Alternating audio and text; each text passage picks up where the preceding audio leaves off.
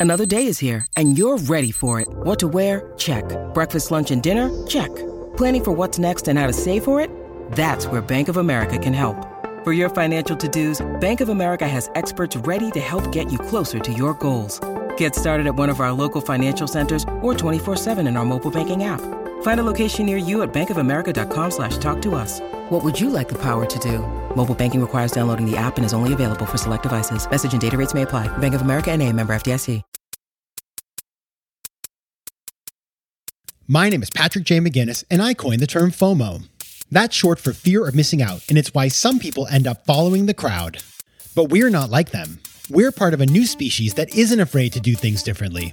I call us FOMO sapiens. And this is the show where you'll meet people like us, phenomenal FOMO sapiens, to learn how they find the courage and the ideas to live exceptional lives. FOMO. FOMO. Hey, everybody, welcome to another episode of FOMO Sapiens, the show for people who don't just follow the crowd, but instead take their own path to success in business and in life. I'm your host, Patrick J. McGinnis, venture capitalist by day, author and podcaster by night, and FOMO Sapiens 24 7. And today is all about talking. Love to talk, obviously. You guys know that. But my guest is an expert in how to talk smarter. And I love that because it's one of these things. This, this is a really good episode. I'm just going to say I like all my episodes, obviously. I'm not going to put things out there that I don't like. This one is a future best of. I can see it now. It will be replayed with some frequency because it's so darn practical. It's stuff that you can use. Matt Abrahams, who's my guest, is just, he's one of these guys who, because he's a professor at Stanford and because he has a podcast called Think Faster, Talk Smarter, he's just used to giving people things they can use. And you will see there's this pitching convention he introduces here that I have been using. I have used it like three times since I interviewed him. Okay. So it is magical. And the other thing I love about this episode is that Matt and I, we just kind of vibe. You'll see. We we actually have become friendly after the the episode. We've talked on the phone. We're going to talk again. We maybe will collaborate on some stuff. He just is my kind of person. He's a good person. He's smart. He's funny. He loves words. I love words. And so it's just a winner. And I was really honored. Uh, as part of this, I also interviewed to be on Matt's show. So that'll be running later in the fall. But I, I put Matt's out first because he has a book out. And so we got to get you guys. I got to tell you something. This one is, you got to, this is a real good one. You got to buy this book. And I don't just say that. I mean, you know, I, I would never put somebody on who I don't like their book, but this one's extra good. Just saying. All right, so my guest today is Matt Abrahams. He is a leading expert in communication with decades of experience as an educator, author, podcast host, and coach. As a lecturer in organizational behavior at Stanford University's Graduate School of Business, he teaches popular classes in strategic communication and effective virtual presenting. He also teaches people how to improve their presentations, and he has coached people who have done IPO roadshows as well as TED, World Economic Forum, and Nobel Prize presentations. That's amazing. His online talks garner millions of views, and he hosts the popular award winning podcast, Think Fast, Talk Smart, the podcast. And he's the author of the new book, Think Faster, Talk Smarter How to Speak Successfully When You're Put on the Spot. His previous book, Speaking Up Without Freaking Out, 50 Techniques for Confident and Compelling Presenting, has helped thousands of people manage their anxiety to speak more confidently and authentically. Such a good topic.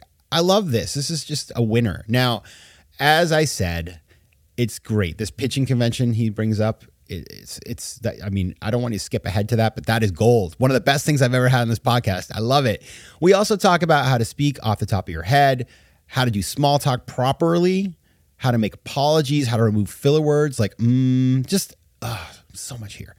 So, you're to love this show and my small ask today is please please, please, please subscribe if you haven't already and like the show. Give it the five stars or four if you're not feeling charitable today, but I would hope five.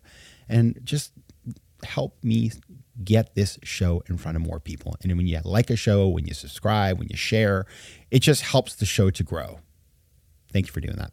All right, and now on to the interview. As you know, I'd like to start every interview with the same question. And the question is this What's a formative decision you've had to make to get to where you are today?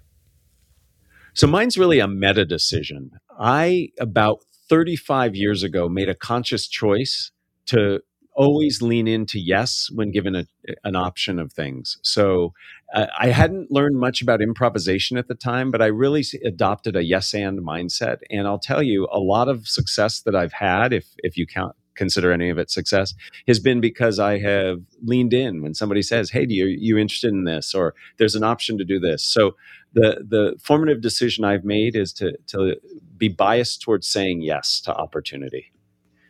So basically, what you've just told me is that, much like me and everybody listening to us right now, you are a FOMO sapiens. I am indeed. I love I love listening to your work and and being around people who think the same way.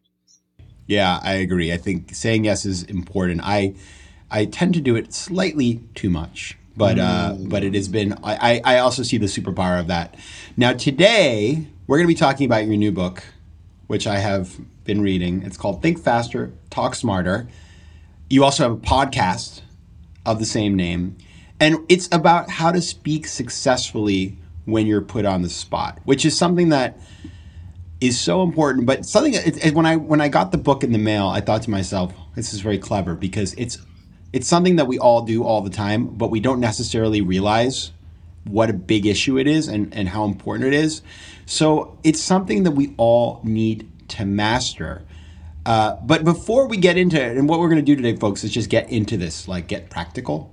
I do want to know, just like frame it up for us, like you know, because we don't. I didn't think about it. It's not something, I, but but it's kind of obvious, right? Like why why why is why did why why is this important?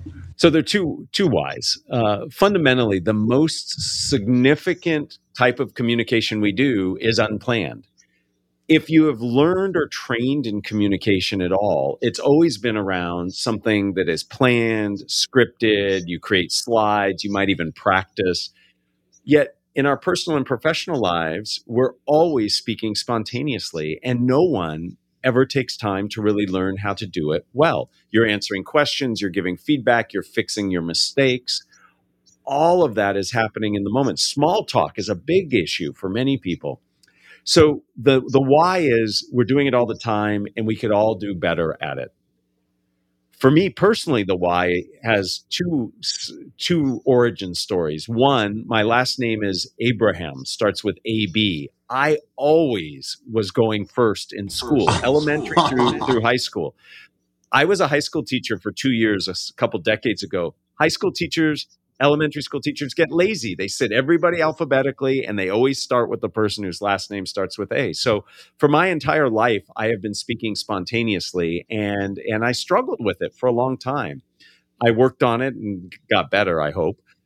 The other part of why this is important is that the Stanford Graduate School of Business where I teach, many of our students freeze up when they're put under that dreaded cold call from the professor. What do you think? and these amazingly brilliant minds who know the answers, they have a response, can't get it out. So the deans of the business school said, Can you help us find a way? And now, today, all MBA students have the choice to take this content that I put in the book to help them be better, more successful, spontaneous speakers.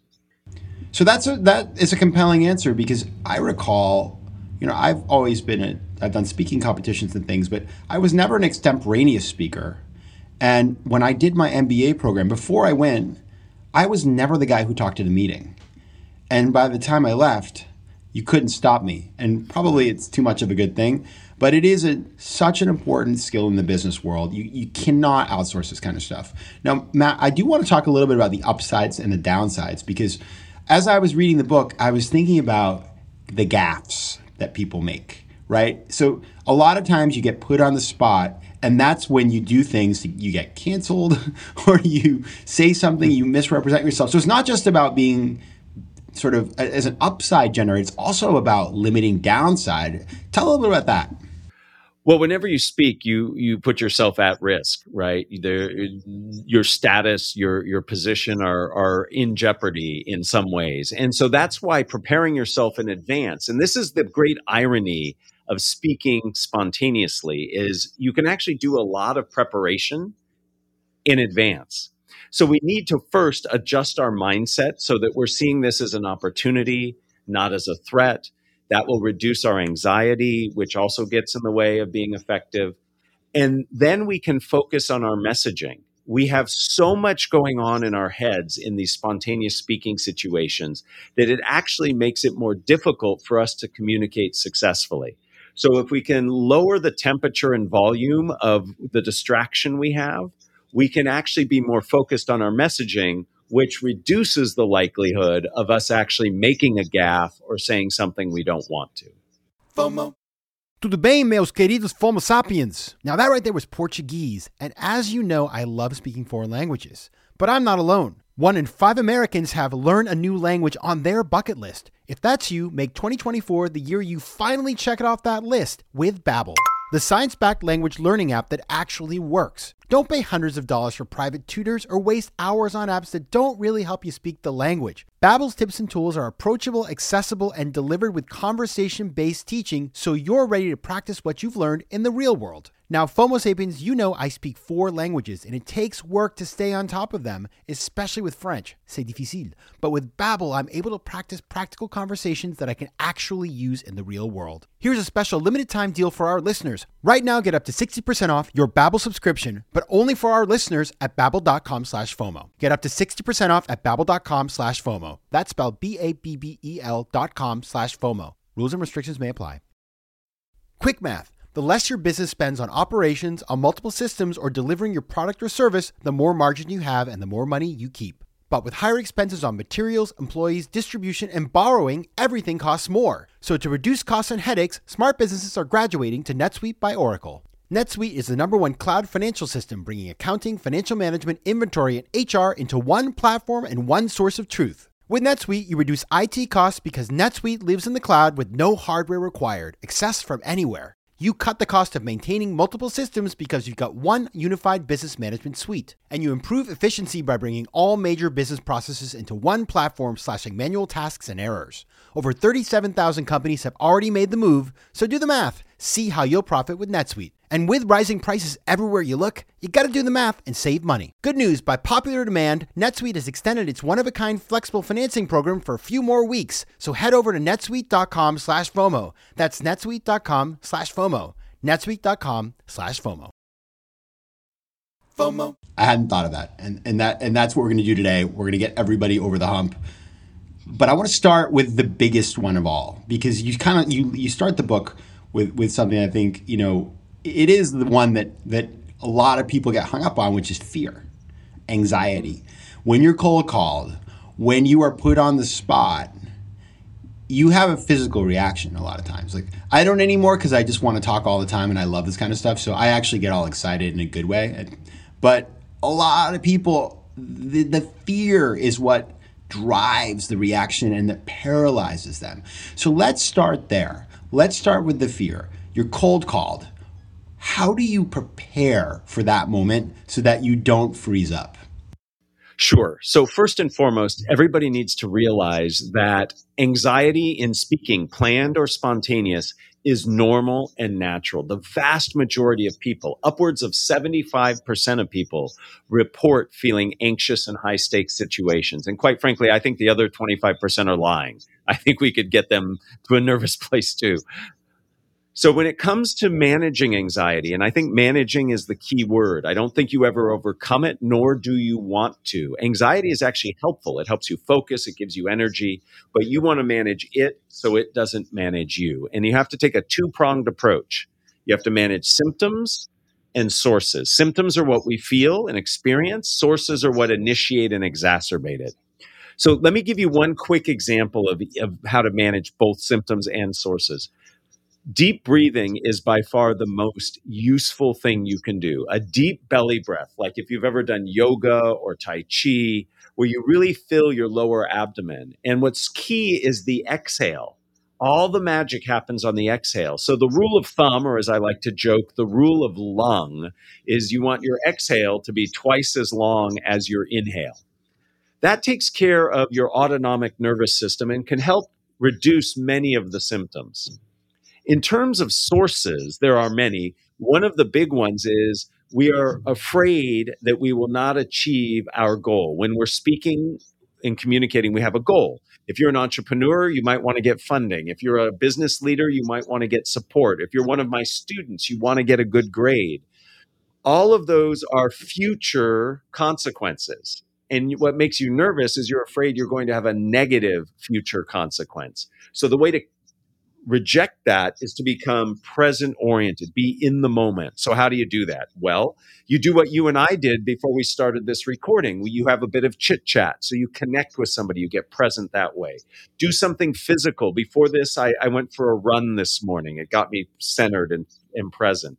Uh, you can count backwards from 100 by some difficult number like 17s that causes you really to focus. Listen to a song or a playlist. All of these get you present oriented so you're not worried about a future consequence. So the bottom line is this. Most people are nervous. You're not unusual for being nervous. Manage symptoms. Deep breathing's a great start. And think about the sources. And if it's because of the goal the anxiety of the future be present oriented so we talk a lot about breathing on the show, and I and I love that you went there because it is true. The more that you do these things, and talking about building up resiliency and skills, the more that you do these things, breathing, you can just go back to it pretty quickly. And so I can understand how kind of remembering that one way to respond to this stuff is to rely on your breathing and focusing on that moment can be very powerful. So all this is just highly practical stuff. What I want to do now is because I know folks listening are folks that network, are folks that pitch, are folks that negotiate. Let's talk about you. One thing you do that's really nice in the book is the, the upfront is about sort of the the theory, but then you have situation specific advice for folks. So let's get into that. I want to start with the one that I actually laughed out loud when I saw this one, which is the small talk one, because small talk you know it gets a bad rap but you're right. It is the it's the icebreaker right? And so it's something that we should learn how to do. And the great news is once you learn how to do it you can just use the same tricks over and over again. But what advice do you have for us in terms of mastering small talk? So as in the whole book it's really about mindset and messaging. So so let me approach it in both ways uh, for small talk as you said, many of us see small talk as a necessary evil. It's a challenge. It's something that we really have to do, but don't like doing. And I, I'd like people to just think through the value that small talk has. Not only does it allow to break the ice, as you said, it allows you to find connection points you and I, before we started this, had had a bit of chit chat, and we found at least three areas of connection that we didn't know existed, and and some of that might lead to something in the future. So it's an opportunity to connect, to collaborate. So if you change perspective on it, it makes it a little easier, and maybe something people get excited about. The other thing we have to reframe is many of us see small talk as a tennis match where I have to say something interesting and throw it across the net and and then maybe you'll pick it up, maybe you won't, but the the goal is just I got to get something across the net. And I'd like people to re-envision and, and Patrick, I don't know if you growing up did this, but I played a lot of hacky sack. I like the hacky sack analogy where the goal is to just keep the ball off the ground, right? It's not to score a point or just get it across the net. It's to collaborate with somebody. And if that's the case, then that leads into the messaging and the messaging is get other people talking. Ask questions. I am a huge fan of structure. I think one of the key ways to succeed in spontaneous speaking is to leverage structure. And that sounds weird because structure sounds antithetical to spontaneity, but in fact, structure enables spontaneity. So I have a favorite structure. It's three questions What? So what? Now what? And you can do so many things with this if you just answer those questions. But in small talk, just asking those questions is enough. So imagine you and I are at some kind of industry conference. We don't know each other. I can come up to you and I can say, "Hey, uh, Patrick, uh, what what excites you about being here?" And you might share something, and I say, "Oh, really? Why is that so important to you?" And you might answer, and then I'd say, "Oh, what what are you going to do next? What are the?" So all I've done is ask you what, so what, and now what, and that gets us talking. So these open questions, leveraging this structure, can help. The last thing I'll share with you is a colleague of mine, her name is Rachel Greenwald, said something to me that I think is just the mantra of small talk. Your goal in small talk is to be interested, not interesting. And so if you focus on getting others to talk and really being inquisitive and curious, you can be incredibly successful in chit chat and small talk. And it's a great way to avoid the dreaded oh, so what do you do for a living? Which is just, it's it's it's la- it, it's lazy. Like Yeah, if, oh, if that's where you're going, nobody nobody says like, wow, what a sparkling conversationalist after somebody asks that question. I really avoid it. I, I used to be that guy I asked, but I, I I totally agree with you because at the end of the day, the star of that conversation isn't you. It should be the person you're talking with. If you in your communication in life remember that one thing that making somebody else feel like the star or making them the star is going to open doors, you will be tremendously advantaged. 100% agree. Well put. Well put. All right. So we've now figured out small talk. Let's talk about pitching. I mean, you're a professor at Stanford. So this is like top of mind for all your students who are pitching in Silicon Valley. Talk about how you get people to make more compelling pitches. Yeah. So, first and foremost, the most important thing of any pitch, and I would argue any communication, is to really understand your audience and the people you are pitching to. It is so easy for us to just get locked into what we think is important. You really have to spend time understanding your audience and their needs. Eh, absolutely critical. Step number one. Now, when it comes to actually structuring the pitch, I have a favorite structure for a real quick pitch. So let me introduce it to you. It is four sentence starters. All you have to do is finish these four sentences, and I believe you will have a compelling, very clear elevator pitch. So the, the sentence prompts are What if you could, so that, for example, and that's not all. If you finish each of those, you will have a very successful pitch. Let me give you an example. As you mentioned, I have a new book coming out. It's called Think Faster, Talk Smarter. Here's how I pitched the book. What if you could feel more comfortable and confident speaking in spontaneous speaking situations so that you can come off as credible, sharp, and on point? For example, if you're doing a job interview, pitching a product, going to a convention where you have to do small talk, you can leverage these skills to be more effective. And that's not all. By mastering these techniques, you will actually set an example and be seen as a more credible and competent individual. Do you see how all I did was finish those four sentences and I have a compelling pitch? So it's what if you could, so that, for example, and that's not all. FOMO.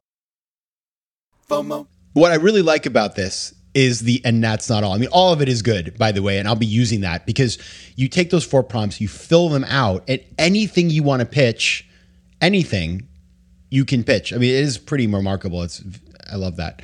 But I love the, and that's not all because that is the, that's the thing to remind people about the sense of opportunity that lies in you know it beyond the fields you know in the distance in the horizon so from a psychological perspective you're not boxing yourself into a closed pitch as an open-ended pitch pretty pretty magical so how did you figure i want to know how did you figure that out So this was out of necessity, actually. So one of the things that I do at Stanford is is I, I do a lot of teaching, uh, both of my MBA students, but also other executives and firms that come to to the campus.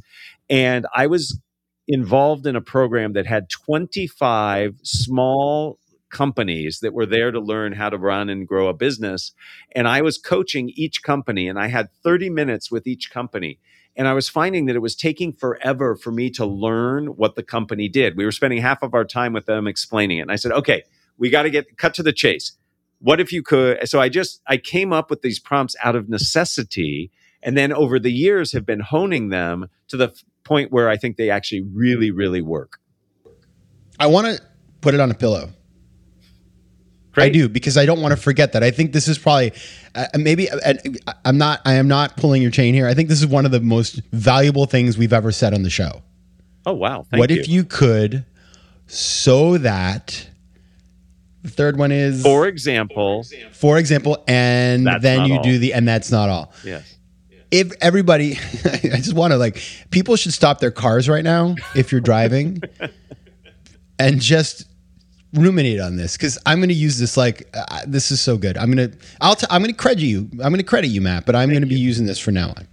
All right, so let's keep going because and that's not all. There is more in this interview. Exactly. Let's talk a little bit about the apology. Because I just heard a, a news report on like NPR, and there were these two women who had written a book about apologies. And the reality is, most apologies, especially these days, people don't actually give an apology. Oh, I'm sorry if you felt upset by what I did. That's not an apology, by the way. That is, you're putting it back on the victim of your misdeeds, right? So apologies are really important. And there's just like a basic skill to being a good human being, but most people don't do them well.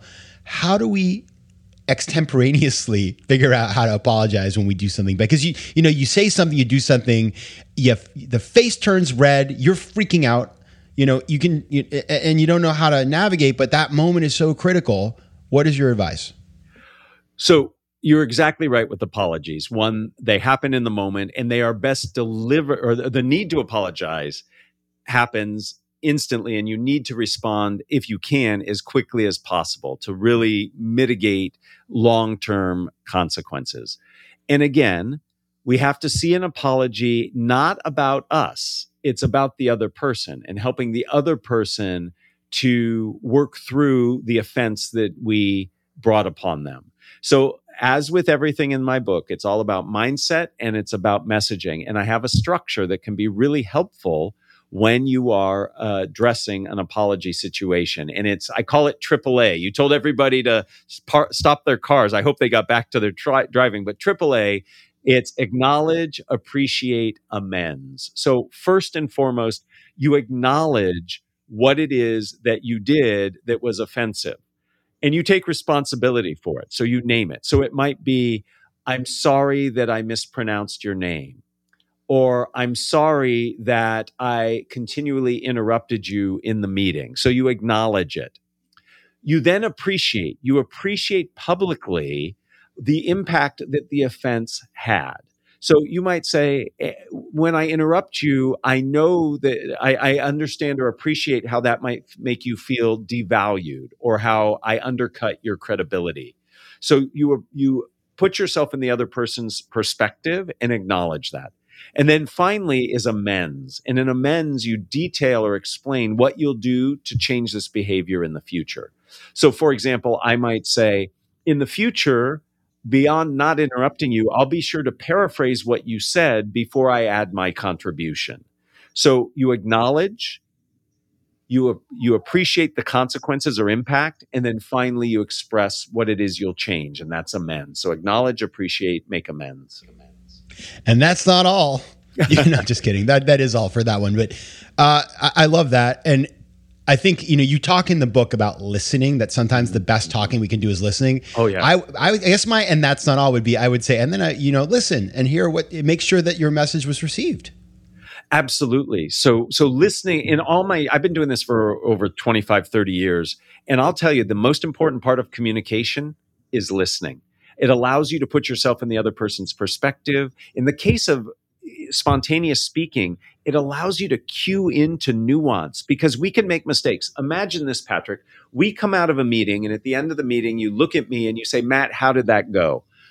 I immediately hear he wants feedback. So I'm going to give you feedback. And so I might say a couple things you did well, and I might dive deep into the things you could have done better. I might say, you know, you didn't spend enough time on this. You, you ignored somebody's interest. And all of a sudden I'm piling on this feedback that I think is helping you so you can be better. But had I really listened, I might have noticed, hey, when Patrick said that, he didn't have the normal energy in his voice. He went out the back door, not the front door, before he met up with me maybe had I listened better, I would have realized you weren't really asking for feedback. In that moment, you were asking for support. You wanted somebody to put their arm around you and say, Hey, that went okay because you're not feeling good about it. But I totally missed that because I did not listen well. It's the three H's too. I mean, it's just this thing that I read somewhere and I've been saying to people because I used to be the guy. I, this is a new discovery of my life. I'm the guy who always wants to solve your problems. You tell me something, and I'm like trying to give you all these advice. People want one of three things they want to be heard, hugged, or helped. Yeah. If somebody is looking for the hug and you're trying to help them, it can be very off putting. And so, looking for the nonverbal cues as well as the verbal cues and listening, mm-hmm. it is a superpower that that a lot of us don't exercise, including myself. So I'm working on that. Now, you you hit the feedback point which is good because I was going to ask you about that. I do want to ask you a couple more questions that are kind of like I would say like kind of the, the tools of mastery, and one of them is vocal fillers. Um, you know, uh, Matt. Uh, you know, I, mm, I, um, we all have these ticks that we have. You know, everybody, even very accomplished people, you'll hear them speak, and you'll be like, "Boy, that's irritating." How do we? I do these laughs after everything, which I think are really endearing, but some of you probably hate. Anyway, uh, what is the secret to getting rid of the ums and the ahs and those kind of annoying things that hold us back? Uh, well, you know, it's like no, I'm joking. Um, it, it, what I love about you, Patrick, is you're very self-reflective, and that's important because getting rid of these verbal tics, verbal graffiti, takes reflection. Now, I again, for me, it's all about reframing and mindset issues first.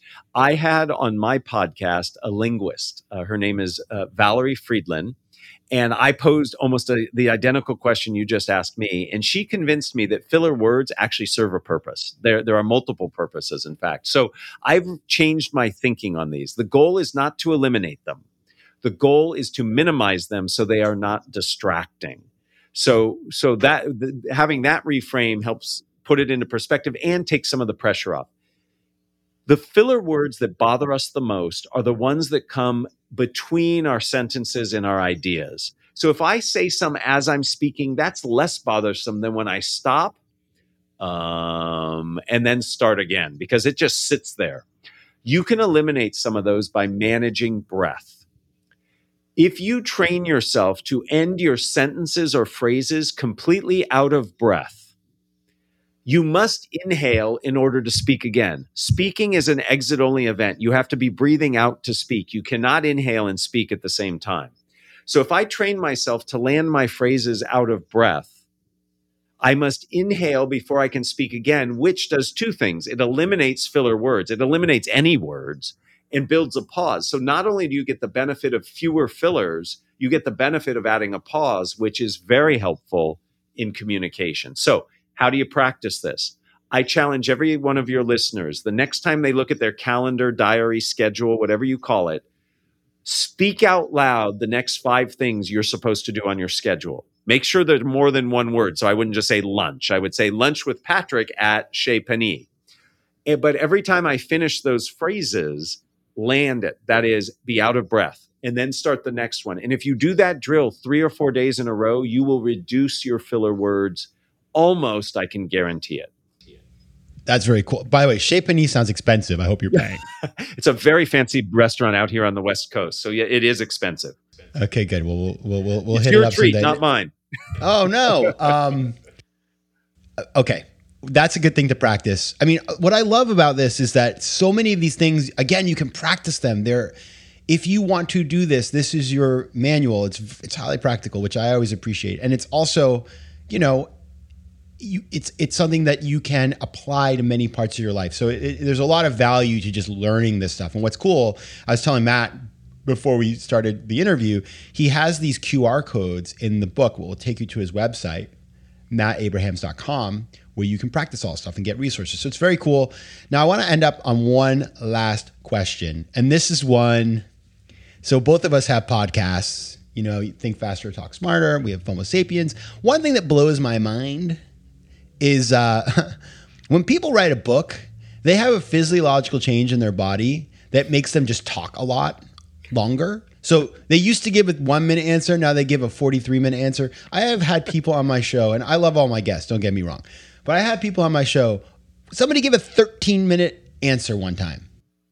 And wow. I actually I actually stopped and I said to the person who I deeply love, I said like nobody wants 13 minutes. I'm sorry you can't do that. And then I had to actually go back and edit it and like insert me going like, well, that's interesting, or asking a question, or cut it out or whatever. It's it's it's deeply painful.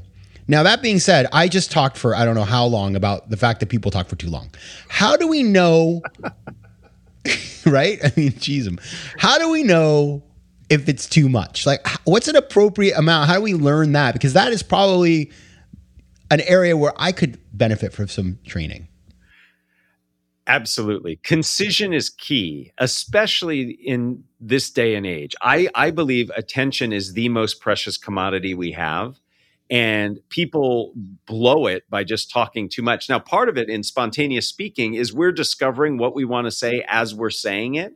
So we end up saying more than we need to. So we have to work on concision. My mother has this saying, by the way, that I love, and I know she didn't come up with it, but I try to live my life by it.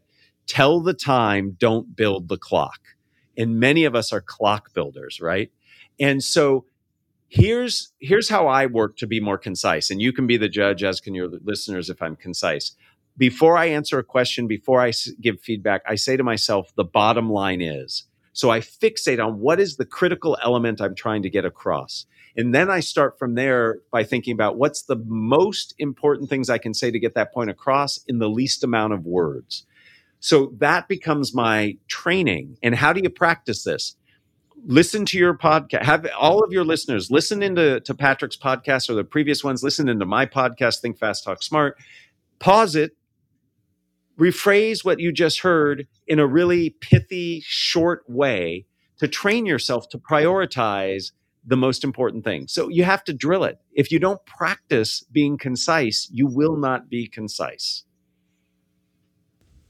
I'm not going to respond in a long-winded fashion, but I will say that I I agree with you, and I think it's something that uh, we should all practice. Concision is power, right? More is more is less is more. Yeah. All right. So if you like what you heard, you can get a heck lot more of it in the new book out now. Think faster, talk smarter. You can also go check out Matt's wonderful podcast, which I will be a guest on. So we're going to talk about a lot of stuff over there. So if you want more of the two of our voices, you know where to find us. the podcast is called Think Fast, Talk Smart. And if you want to check out Matt's work and learn more about him, you can go to his website, mattabrahams.com. Matt Abrahams, uh, I just loved having you here. You come back anytime. And thanks so much for being here. Patrick, thank you so much. The work you do is fascinating, and, and I hope that people continue to, to use you as a, a way to learn more important things. Thank you. FOMO. If you like today's show, please be sure to rate it and recommend it to your friends. And as always, you can find me on Instagram at Patrick J. McGinnis, on Twitter at PJ McGinnis, and on the web at FOMOSapiens.com or PatrickMcGinnis.com, where you can get all kinds of free resources to live a more decisive and entrepreneurial life. FOMO Sapiens is recorded in New York City. Theme music is by Mike McGinnis, and editing and post production is by Josh Elstrom.